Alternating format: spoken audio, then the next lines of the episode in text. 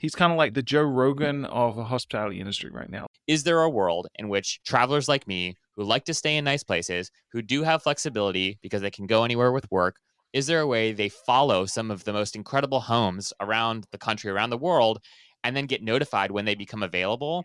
And is there a way where you could create a system where those emails that get sent offer some sort of meaningful discount where if we're two weeks out, places available, and I book today, I could score up to 30% off of that stay or whatever it might be, right?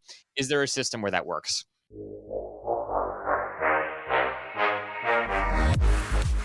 You're listening to Slick Talk, the hospitality podcast, a podcast for those who are in and around the hospitality industry who love, live, and breathe what they do. You can join us for candid and unscripted conversations with hospitality experts and founders as we go deeper into their personal stories while they're sharing their triumphs and trials that got them to where they are today. I'm your host, Will Slickers, and you're listening to an episode of Slick Talk, the Hospitality Podcast. Now, let's begin.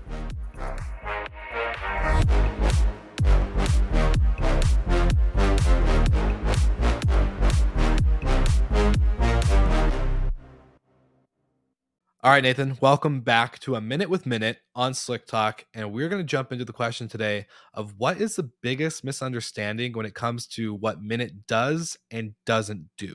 Great question, Will. I, I think the biggest misunderstanding is probably that we do more than just noise. Uh, I know we'll cover that in another minute with Minut. So for now, I'm going to major specifically on the noise feature itself. Many people think that we can let you know when there's noise in your unit and that's the end. But what we can actually do uh, with our pro account is import the data for your guests when they're staying, what's their phone number, et cetera, and then allow you to automate communication with that guest when there's a noise event.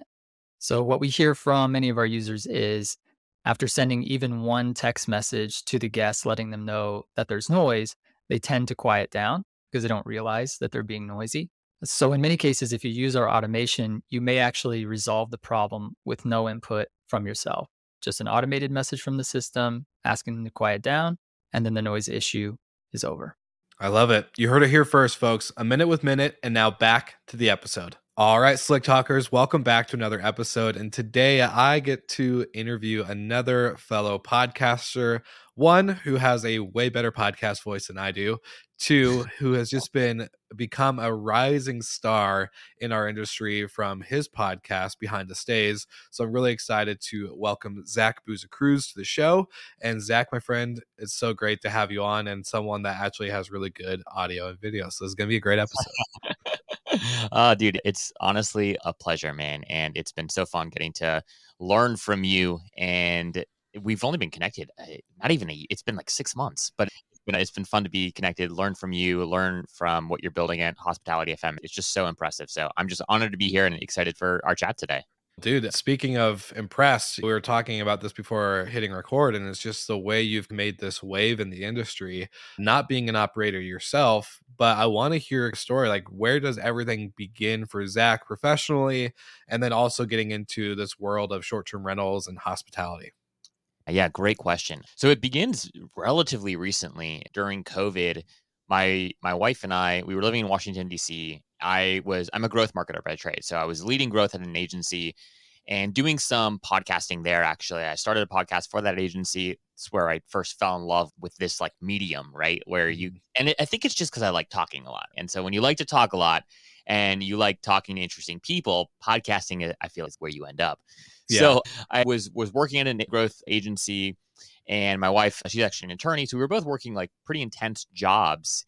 And during COVID, we're on Zoom calls all the time, right? We were in a 700 square foot apartment in DC, and it just wasn't working out. It wasn't, mm-hmm. and we were like very newly married too. So I was like, geez, man, this is not a good indicator. We're just stressed all the time, you know, on top of each other. We need some more space. So we argue about whose idea it was to this day. But one of us, one of us said to the other at, at some point, what if we broke our lease and just went Airbnb hopping. And we, the other at the time, was thought that was a crazy idea. And then we'd flip and flop between one of us being like, no, we should do it. And the other being like, hell no, that's a terrible decision. we don't know what's happening. But long story short, we ended up getting on the road. We broke our lease and we spent the next 15 months traveling full time, not staying Mm. more than a week in a short term rental. And I do just want to off the cuff say this was before I knew anything about the industry. So when I say Yeah. like we lived on Airbnb, like we exclusively used the app to like park and stay. I knew nothing about direct bookings. I knew nothing about this grander world of short term rentals and vacation rentals and had no idea that the word Airbnb could be so triggering to folks. Now I've learned like a lesson or two. But, but at the time, it's all I knew, right? And so we literally used the map view on Airbnb. We'd plan our travel about a week in advance. And we spent the next 15 months living again full time on Hmm. Airbnb.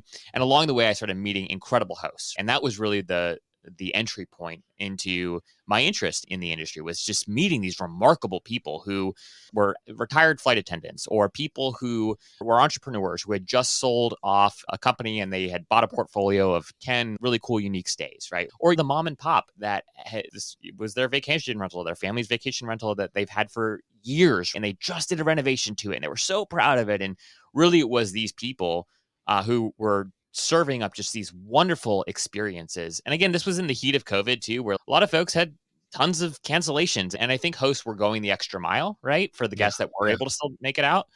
And that was where I first realized, whoa, there's something special about this space. And I want to learn a little bit more more about it. So that was my first forte into even realizing that I knew what hospitality was, but I had always just associated with it with hotels, right? And so this idea Yeah. of like hospitality being a business, right, in the vacation rental and short term rental space was foreign. But then meeting these hosts really helped me realize that there's a there's a special place here, and I want to learn more about it. So I, I just got curious.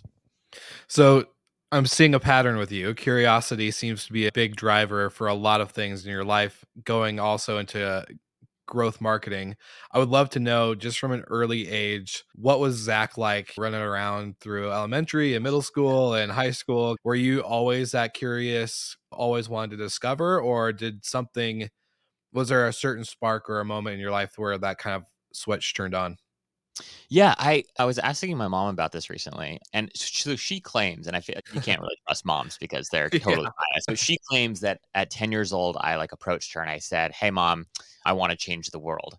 And I have no recollection of saying this, but that's, that's apparently what I said. And then I think she said something along the lines of like, "All right, you got to be a really good person. You got to work like really hard if you want to do that." And so I think the idea of like hard work was always ingrained in me. And yeah, I think actually to be candid, I was always interested in media. Like I Mm. I used to, I thought I wanted to go to USC and do film school there. That was like the goal for I'd say probably like later elementary school and, and into middle school. And I think what it really was is I was always moved by like people's stories, right? This idea that everyone has got a story, everyone's story is so unique and by sharing people's stories, it really helps change your perspective, right? Or at least offers a new perspective and I think that idea was just always attractive to me. And if I could use story as like a way to influence people to Mm. broaden their horizons, that would be a big win. And so I think I was cur- I was always curious about people. I, I guess is a better way. Was I always curious about like the world? I don't know, but I was definitely always curious about what what makes Will tick. Why is Will the way that Will is? And I want I want to understand why Will is the way that you know Will is. I think that's where you and I very much are similar. That's the same thing with me on the podcast. It's just more people driven. I love the stories and I want to know was Zach always curious when he was in elementary school or did he like have a moment where it just flipped on? And so for you, it's it's really cool to hear. And I'm curious because you've done over what a hundred interviews and episodes with your show already in such a short period of time. I love that you said perspective is something that I think we could all try to gain more of. And I'm curious to hear your lessons learned along the way of a hundred plus conversations with different perspectives and different stories as well. Yeah, absolutely. I'd say right off the bat, I learned that some people get offended when you call their places Airbnbs, right? And they're uh, short-term rental operators who have worked really hard to build these really incredible brands, and it's almost just like a, a, a kick in the stomach when you Hmm. talk about their places as an Airbnb. So I learned, I guess, lingo, right, is more important to some people than others. That said, and I don't know that this is a particularly like hot take, but what I like to tell people, which I which I do think is worth like remembering, specifically Yeah. on the Airbnb note, is to your average consumer, to people outside of the industry, they just they know Airbnb and they don't know short term rental. It's a four, it's a long ass term first and foremost. Yeah, Like it, it's yeah. hard. To, it's what? It's so cumbersome.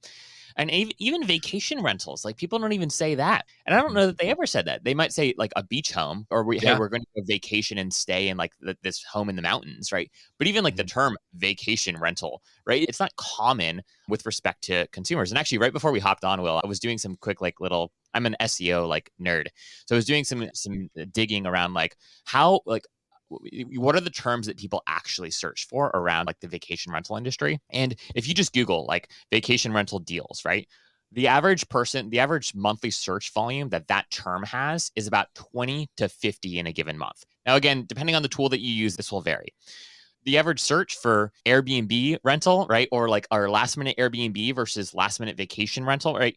It's four to five to, in some cases, 10x, depending on the variation of the keyword. Now, again, this isn't traffic that is starting on Airbnb. This is, these are people starting on Google. And all that is to say is that like Airbnb has such a, a breadth and depth that people should not be so offended by, by the term because again if you're trying to track travelers which many of us are right? Mm-hmm. It's what they're going it's whether you like it or not it's how they're going to refer to you until they know a different way. So Yeah. i don't think from an entry standpoint it's worth getting so upset over.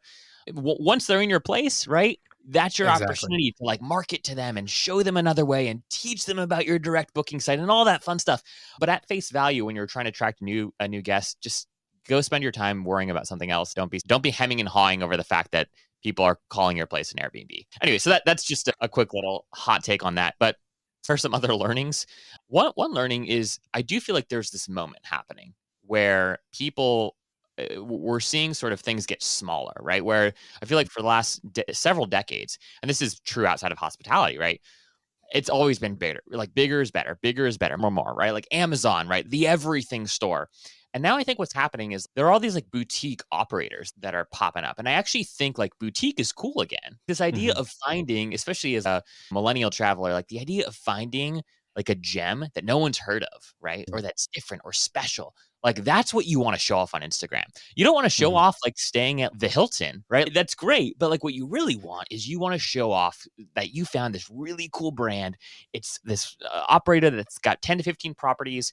It's super boutique and you found them on Instagram, right? And now you're mm-hmm. staying in their place and you want to show that off. So I think one of the things that I've learned is there there's been this move, this shift to at least desiring these boutique memorable experiences that aren't just the big box names, if you will. And that's been a really interesting thing that I think I've learned from the host side of things and then also from the traveler side of things, like this stronger desire to move and shift and actually spend in a way that prioritizes boutique. It, it kind of goes into the side of from the operator side. This is something you have ownership on. This is special to you. It represents a part of you in some way or form, right? I think we all have that emotional piece of us that goes into our work when we create our own thing.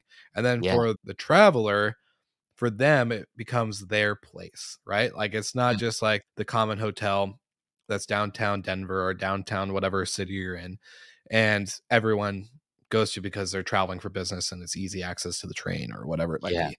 It's like this becomes your special spot, just like how we all have like maybe our special coffee spot or our special cocktail hour or places we go with certain friend groups that are just very special, like moment, not momentarily, but momentary moment. I don't know if Ah, that makes yeah, sense, yeah, but yeah. like no, momentary. yeah. So I think that is super special in our industry because you're right. Boutique is now becoming a very popular word. And I think a lot of people are very excited for having ownership in something that used to be so out, far out of sight when it comes to owning a hotel or a restaurant. Now it's very easy, at least easier, lower barrier to entry. I would love to know your thoughts. And you mentioned going into this part of the conversation, but last minute deals and like all Yeah. this other stuff in the SEO piece. So for the listeners that don't know, because we did talk a little bit, you have a podcast behind the stays. We also have a twice a week newsletter called Sponstayneous, which is Yeah. such a clever name. I'm like you are a hundred percent a marketer, and I am just curious from your journey and travels of 15 months of living on the Airbnb platform and in the homes of many operators. I'm curious how was this created and what made you want to bring this to light rather than just keep doing what you were doing? Yeah, yeah, absolutely. So w- one of the things, w- so my wife and I, we like nice things, which is unfortunate because we can't always afford nice things, right? but, but so one of the things, one of the, our big challenges was like, all right, like we we want to try to find places that are beautiful, places that are inspirational, places that again we were working full time. Like this wasn't a Mm. vacation, right? So we knew we needed, we knew we needed places where we could feel inspired to do our work and i in particular do a lot of creative work so i was like i need i need natural light like i need these places to be beautiful i can't be in like an 11th floor like studio apartment right that's not my form of like travel and that's not what that that wasn't what we were looking for that's what we were trying to escape from right Mhm. so we intentionally were going after places that were beautiful that were also like different and maybe a little bit unique and so what we would try to do is we would again we, using the map view this was really kind of like what we did we pretty much exclusively used the map view because i felt like it i don't know at least at the time there seemed to be like more inventory that would pop that that would pop up than on the list view and or because we were i guess what it really was is we were super flexible. Like we could this was before by the way airbnb had like that flexibility feature where now Mhm. you can be like oh like i want to stay for a week in this state and then they show you like all your options. This was before Yeah. that. We, we we could go anywhere right? And we knew we never wanted to drive more than five or six hours in a day. So that was like the basic parameter that we were using. So anyways what we'd find is we'd find that if we could be flexible with our dates, right?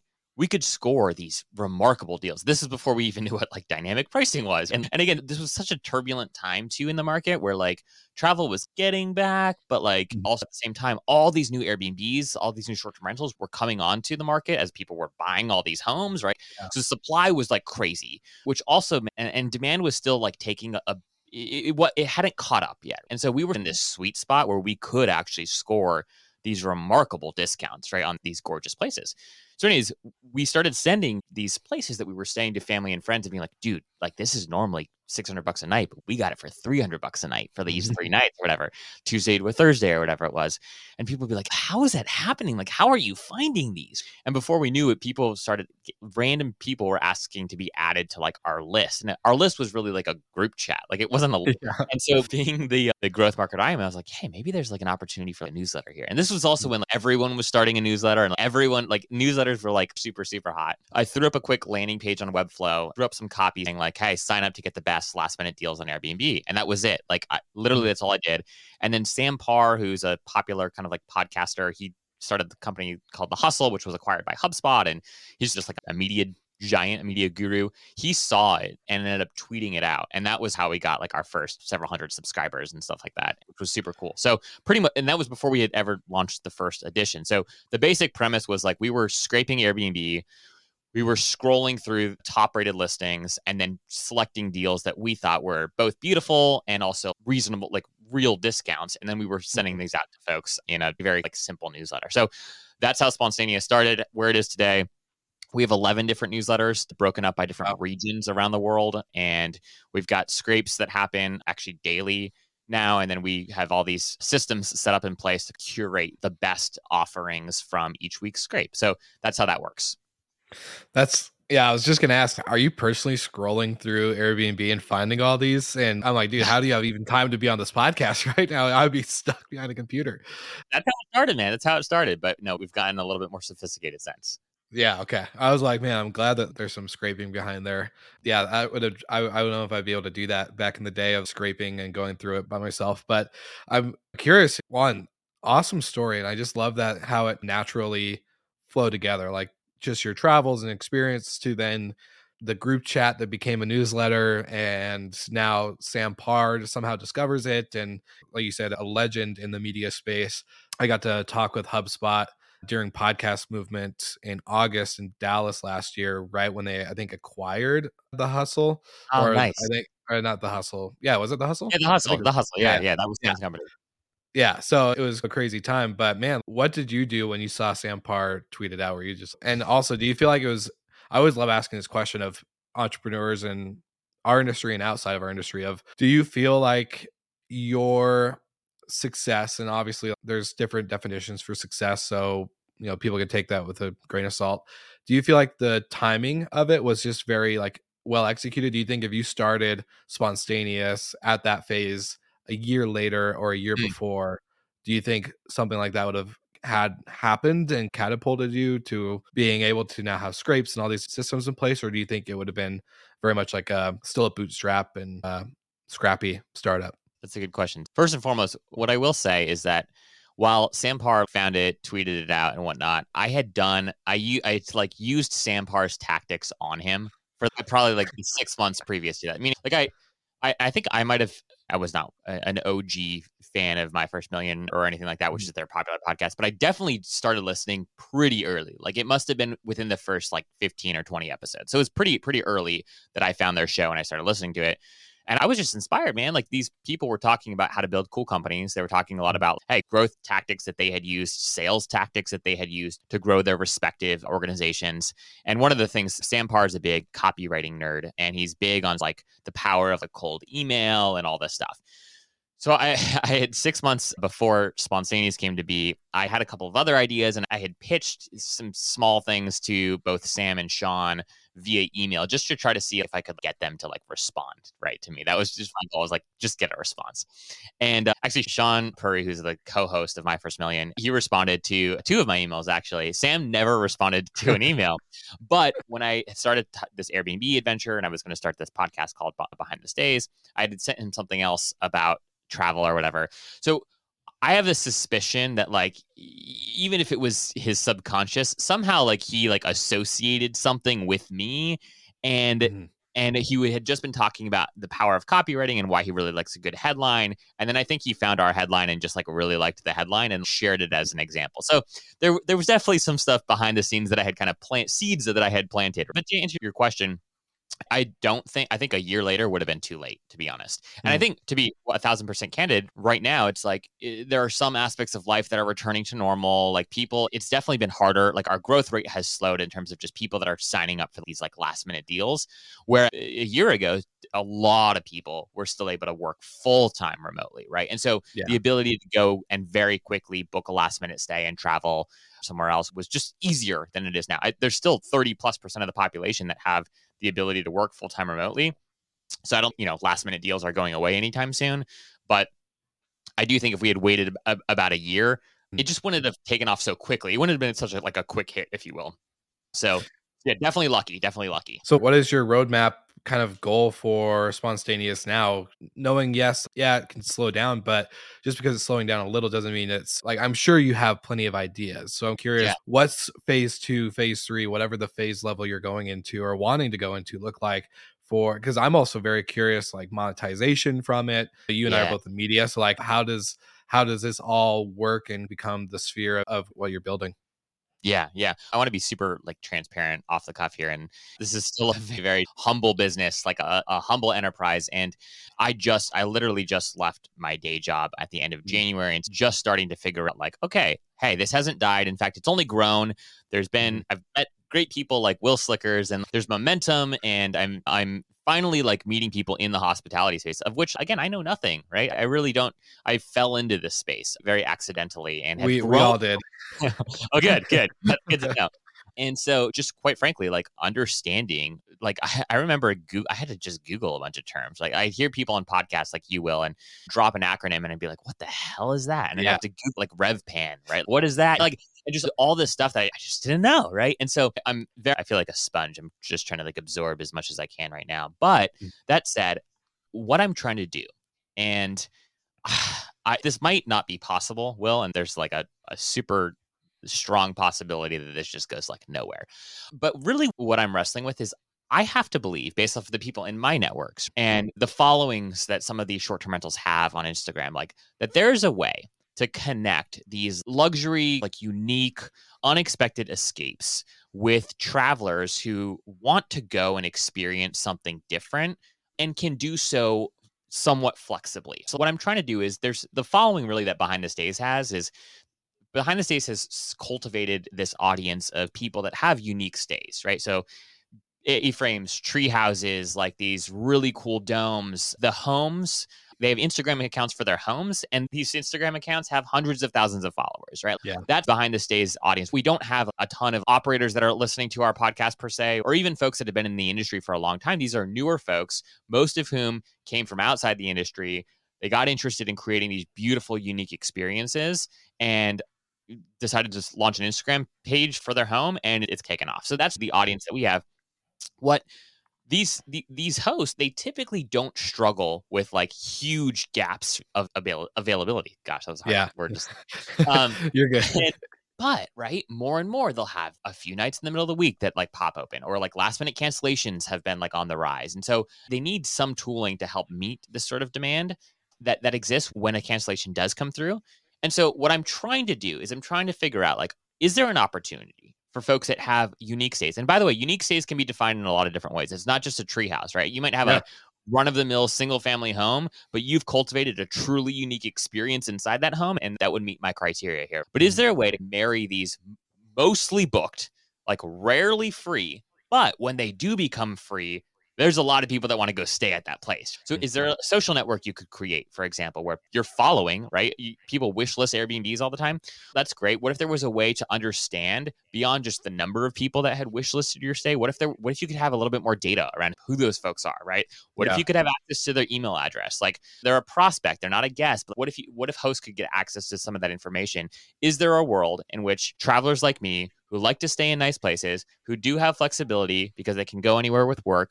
Is there a way they follow some of the most incredible homes around the country, around the world, and then get notified when they become available? And is there a way where you could create a system where those emails that get sent offer some sort of meaningful discount? Where if we're two weeks out, place is available, and I book today, I could score up to 30% off of that stay or whatever it might be, right? Is there a system where that works?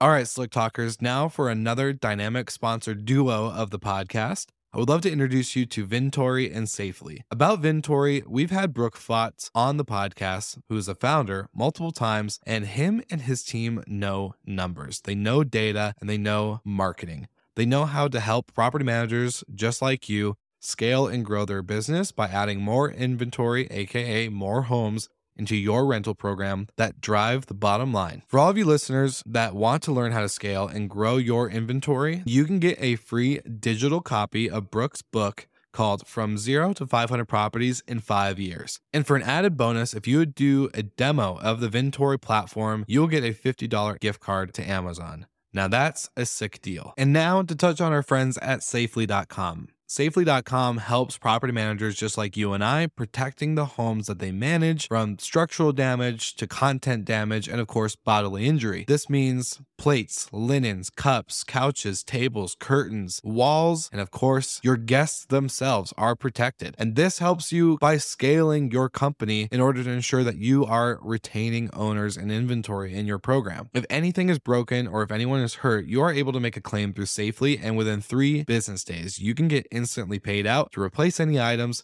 and settle any claims that happen on site without having to deduct from your owner's payouts. That's why I call these guys the dynamic sponsor duo. And thank you so much for tuning into the podcast. Check out their offers in the show notes and back to the episode. You've got folks like Whimstay, great, great Yeah. example of, of an OTA that's doing this. Whimstay, though, is not really focusing on like that unique category or even like that luxe category. They're, they're a great tool for people that want just a basic kind of last minute stay.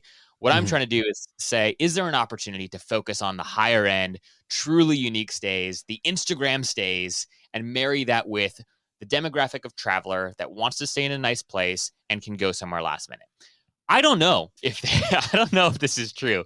I don't know if this will work, but I think that there's enough momentum in what I've seen so far with our newsletters that there's definitely a hunger there. I think the question is, what's the right meal to serve these people? Mhm. And I don't know that I figured that out yet. The right meal, but also how do you serve that meal when everyone is so diversified on tech, right? So Mm. if a unique stay treehouse and a unique stay dome have a last minute cancellation, but you have this curated list of hungry, want to have these unique opportunities to stay at a property like that. But one's on guesty for host and one's Yeah. on Hostaway, or Yeah. one's on any property management software and they're just on Airbnb, or maybe a mix of like a iCal link up between Vrbo and Airbnb itself. How do you serve? That's the question I think that's super hard because we're so fragmented, not just in property style, but in operations and tech. So Yeah.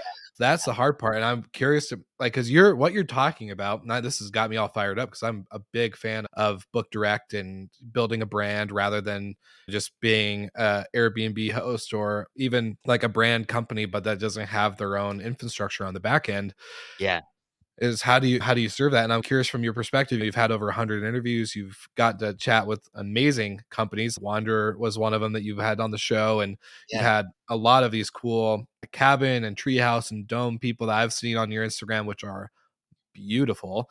And i'm just curious what's your learnings and takeaway from like how do you serve that to them if there is Yeah. that hunger and that meal that you're trying to create which i love that i love that analogy by the way so i love that you said that it's like really good. Making stuff up as we go will. But no i think what you just said is spot on. There there is no system. Honestly half the people that i've had on my show who again have collectively close to a million followers across platforms like many many people that have close to that for again their cabin or the treehouse or whatever it is like they don't have a pms right? Or they mm-hmm. have a pms but it they they only have four properties that are part of their collection and so it's just they treat it differently. They really are using it for email uh, automation and maybe some calendar syncing and that's it. Like they're barely scratching the surface of what like their pms can do. And so what i do think is hard is like a lot of folks and i've it's been it's been such a privilege because again i know nothing about this space i'm just like making stuff i just like connecting with people and then people reach out right and like i've had lots of people who have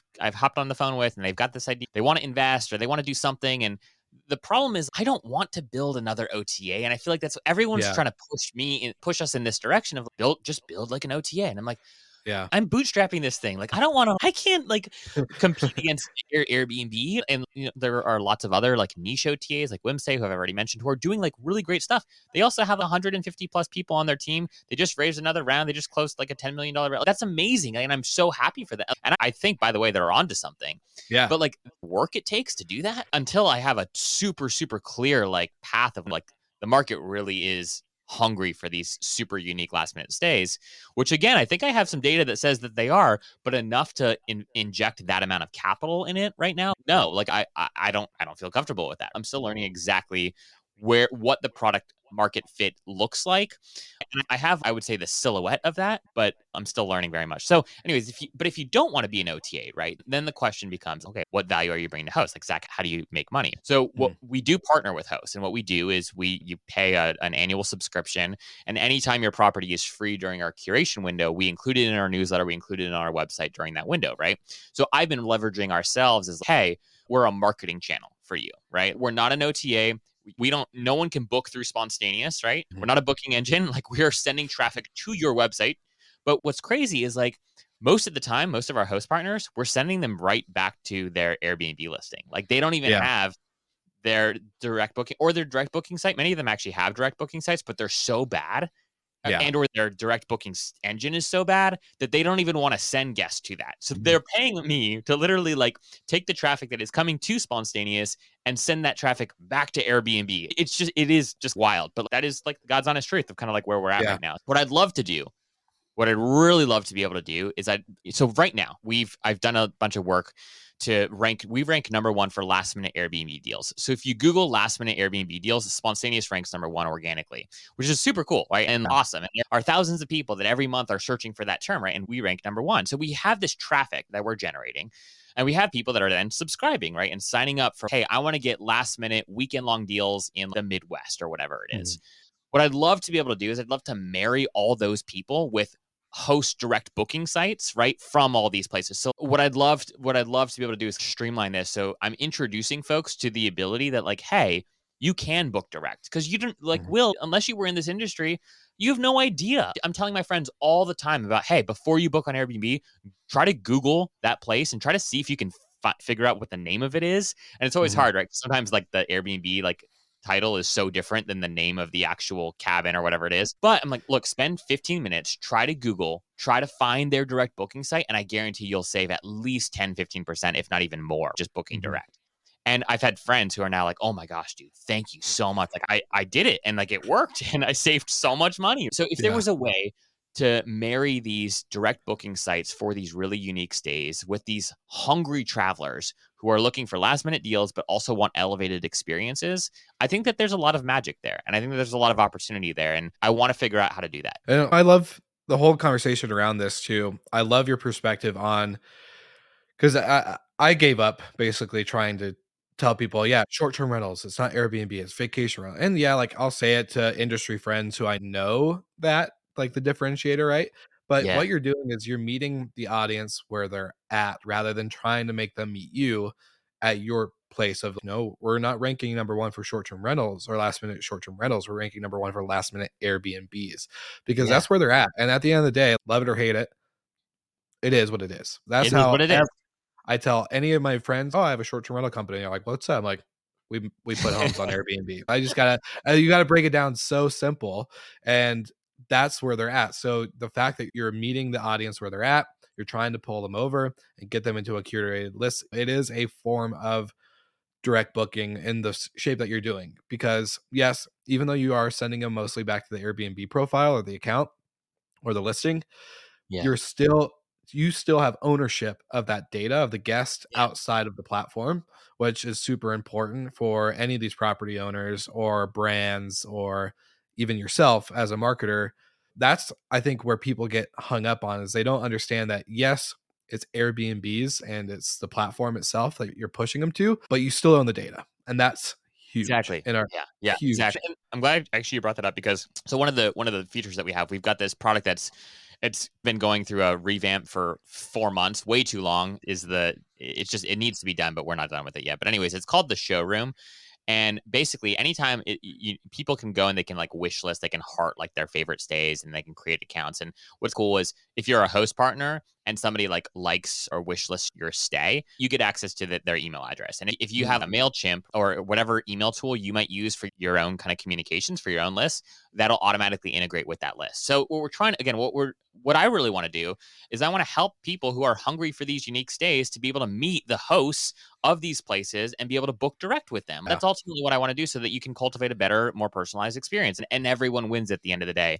But the road to get there is just is just quite frankly, it's hard because not everyone cares about direct bookings. A lot of the people that have invested in these take Wander for example, right? Although there may be a bad example because they're doing something a little bit different here, but what they're trying to they're owning the entire audience, even though they're still listed on Airbnb, which is funny. I don't know if you've seen this. but Their whole like model is like to verticalize like the whole short-term rental industry, which is really it's a very ambitious goal. And like I, I'm a huge fan of what they're doing, but they're still like listing a lot of the time on Airbnb, which is funny. But again, what they're trying to do, right, is they're trying to get people used to booking direct and mm-hmm. falling in love, starting their search with a wander, right? I want to mm-hmm. help other people do that with these other unique stays. But the problem is the people, you know, behind a lot of these projects are oftentimes playing with institutional capital. These people don't really care about the 7 to 10 to 15%, whatever it is that Airbnb ends up taking. They mm-hmm. really, it's really about the quantity and growth more than it is about anything else. And I, I do think that's actually a bigger friction point than some people might realize when it comes to trying to get more people to book direct is the fact that people are unfortunately like we're lazy and unless it's like super meaningful unless we're we've just been like totally kicked in the nuts by airbnb or something like that the likelihood of us just deciding to 10% 12% so it doesn't mean as much to people especially if you have a smaller portfolio. If you have a larger mm-hmm. portfolio then, then that starts adding up a little bit but like the headache right is let's be real everyone talks about like why you should just book direct and i'm 100% behind that movement it's a frick ton of work though like yeah you don't have a website and then you need a direct booking site and then you need a PMS and like these things don't really integrate that well with each other. Like it's just a lot of work. Maybe at the end of the day, it's worth giving Airbnb their 7% so that you don't have to deal with that headache. Anyways, that was a lot. I, yeah. no, no, I love it because like even from like the guest perspective, why would I go through the amount of boxes I have to go through in order to book direct when I can just go on Airbnb? If I find the property, I literally hit book now for my dates. I swipe and all of a sudden it books. It uses my card. It does all the things. I don't need to add 10,000 box of information. Plus, this is the thing that you're probably seeing too. You just made a point. I have to get a PMS and I have to have a website and then the booking engine's not great. And then I have to learn about like SEO and marketing and how to capture emails. And basically you're not a property manager anymore. You're a tech, you're a tech and marketing operator, which Exactly. like defeats the whole purpose of why you probably get into the industry anyways it's a hard it's a very hard mission but at the end of the day somebody has to do it and it I, I think there, there's a comment or whatever the phrase is called about there's a lot of different roads to the same destination and i think Mm, yeah. the Sponstayneous road is a road to the same destination or outcome of book direct owning control being like creating a brand and having that piece of understanding that you're building a brand and yes it's hard to compete against airbnb but but there are ways to slowly but surely it's not an overnight battle or a, not an overnight success so that's where i think if everyone just goes in with that mindset of okay it's not going to be tomorrow it's not going to be next week it's not going to be a year from now but if i just Yeah. keep going and just keep doing little things like adding a Sponstayneous adding you know my own property management software maybe adding a stayfi or this and that and just getting creative it does compound over time. So that's i think the compound is more important than the we need to be 100% book direct. That's Yeah. it's almost impossible to go. So 'cause at the end of the day we are hospitality operators we're not marketing experts and Yeah. technology experts Yeah, no, it's a lot, and I'm really glad that you brought that up because I, I think that's that's a, just a super valid point. What I'd also just say too is the friction that you do have to jump through when you are booking direct. You've touched on this a little bit. The, again, I won't name names, but like the number mm-hmm. of times where I have found right sense understanding that you can book direct, which again I didn't Yeah. even know before a year ago. The number of times you go, you click book, right? I get like pop ups from Google saying this site is not secure or like this. Are you sure you want to continue? It is sketchy. Like, un- unfortunately, Booking Direct, depending on the platform that you're using, like it, it still looks sketchy. And the worst is like when you're taken to a page that's clearly like a page that's managed by your P, your PMS, right? And the Mhm. branding kind of looks similar, but it's also whoa, it's really not. And then you're like, is this the same site? And now you're asking me for these 27 fields, you know, my credit card. And again, like to your point, Will, which is super valid, until somebody can create that experience like Airbnb via a direct booking site, and it's truly as simple as, hey, eh, the UX and UI is so easy to use, the trust is so high. Until that can be replicated, and I have not seen that replicated. Like again, I'm a huge fan of the PMSs in the space. I'm a huge fan of people like Mark, who's doing these great things with Boostly. But at the same Yeah. time, like all the designs look the same. And the PMSs like are full of friction. They're not friction free. And Yeah. so until we can solve for those two things, which I have to believe is solvable, like it's Mhm. it is solvable, right? And I think that there's a lot of hope, right? But until those Yeah. things are solved, don't be upset that you have 10% of your bookings are direct. That's great, right? 90% of people aren't going to trust something that looks like that. And Yeah. unfortunately, in the context of this, when people are dealing with money and they're dealing with their travel, they're dealing with their vacation, looks do really matter, right? Yeah. Trust really does matter. And if it doesn't look as trustworthy as Airbnb does, I know at least if I book with Airbnb and I have an issue, I can take it up with Airbnb, right? I don't have the same trust in you, right? Yeah. And so until we look the part, stop acting like it's a sin to be on the OTAs, right? Like Mhm. until you figure out how to create a frictionless experience that is like Airbnb and is just as easy and is just as simple and is just as beautiful, right? Once you do that, then complain all you want. But until we get there as an industry and whatnot, we should just be a little bit more respectful when we have these conversations. Agreed. And at the end of the day, this is a, I might get canceled for saying this, but this is the one time I'll say we should bring bullying back, and that is bullying the tech companies to push mm. this forward. Like at the end of the day, why is Airbnb the only platform that has this good UX and user like everything? Like, why are they the only ones when all these other companies have raised millions of dollars? Millions of dollars. Yeah. yeah. And they have hundreds of engineers on their team. This is not. This is. It, it's shocking to me. It's shocking Yeah. to me. Like, I again, there's an OTA that I've mentioned before uh, that you know, I'm on their website and I'm like, just like, why does the branding suck? Like, why is Yeah. the design horrible? Come on, these are not hard problems like to solve. They're really not. So again, I don't know, and I've wondered, Will, if maybe this is just like, maybe there's something I'm missing. There probably is something that I'm missing, and I want these are great people, and I want to respect everybody, but I'm like, where are priorities? Because if Yeah. you want to truly be a competitor, compete on design and compete on UX, Yeah. that's pretty much all you need, quite frankly. Hundred percent. And at the end of the day, I think we should stop as an industry. And you're, I'm so glad you brought this up. I think we need to stop talking about all these other things until we can actually nail down the simple. Like there, yeah, there is something that we are probably missing, but at the end of the day, I know for a fact it can happen. So Yeah. that's where I'm like, why is nobody putting this up further on the list of priority? So I totally agree with you. I totally agree. Yeah. Zach, we are getting on time and I want to do something, bring something back for the show. And one, thank you again just for bringing all your insight and your, this is such a fun conversation. So thank you for being a guest on the show.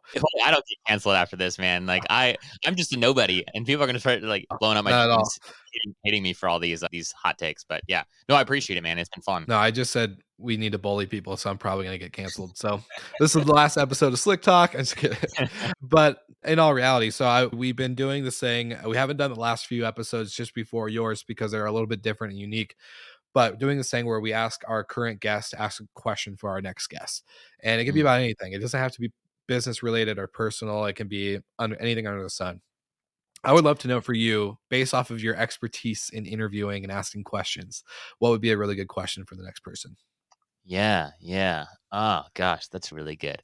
So one one one of the things that just came to mind is talking about we talk about our stories a lot. When you're, it's one of the things I like to do on my podcast is say, "Hey, Will, like where does the story of Hospitality FM begin?" And it's it's just a fun way to give people the opportunity to take that in whatever direction that they want, to share a Mhm. lot or share a little. But maybe a fun question would be like, what are one or two really crucial pivots, right, that Mm. happened in your story that without those pivots, right, you would your story would be com- completely written in a different context or a different light, right? So, what are one or two pivots that had those things not happened? Where you are today would not have been possible, whether it's a good thing or a bad thing, right? Like, what are those like one or two super meaningful pivots that have defined uh, where you've gotten today, and what are some lessons you might have learned from those pivots?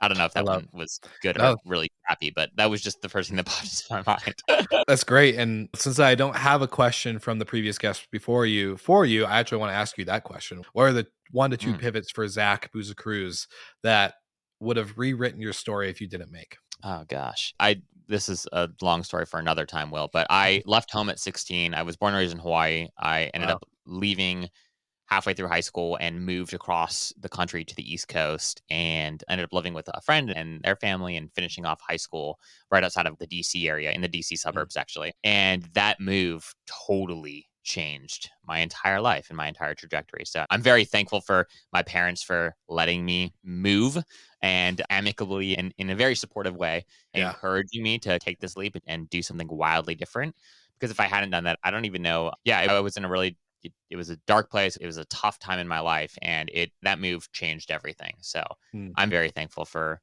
leaving hawaii which is crazy to say right because everyone's you left hawaii like what Yeah. like you grew up there and you moved to freaking northern virginia but i did and it was the best decision i ever made Wow. I wish we I wish we hit on this before everything else. I wish we had time for the whole story, but man, that's it gave me uh, gave me chills. That's good. Dang, I definitely I think we need to do a part two of this Yeah, episode. we'll do part two over the happy hour. Like we should do. We should say we should find time, find an excuse to do it in person, so it's even like more Yes. fun. I'm, down there. All right, cool. We'll have a wine podcast night or something like that. We could do do wine, cocktails, beers, whatever. Go all the above. I love it. Zach, I always like to ask the final question for our guests to leave. If you had any spot for the listener that wants to discover you more, reach out, connect, do whatever, what would you want them? What would the destination or the link be that you'd want them to go to directly? I'm pretty active on social media, so if you are on, if you like Twitter, I feel like that there's like a kind of a split audience. There's like the people that love LinkedIn in the hospitality world, and there's people that like love Twitter, and they're very different groups of people. I've come to realize, which is fun. But I love everybody, so I love hanging out with both of these fun crowds. So on Twitter, it's my handle is at z boozy. That's Z and then B O Z E E.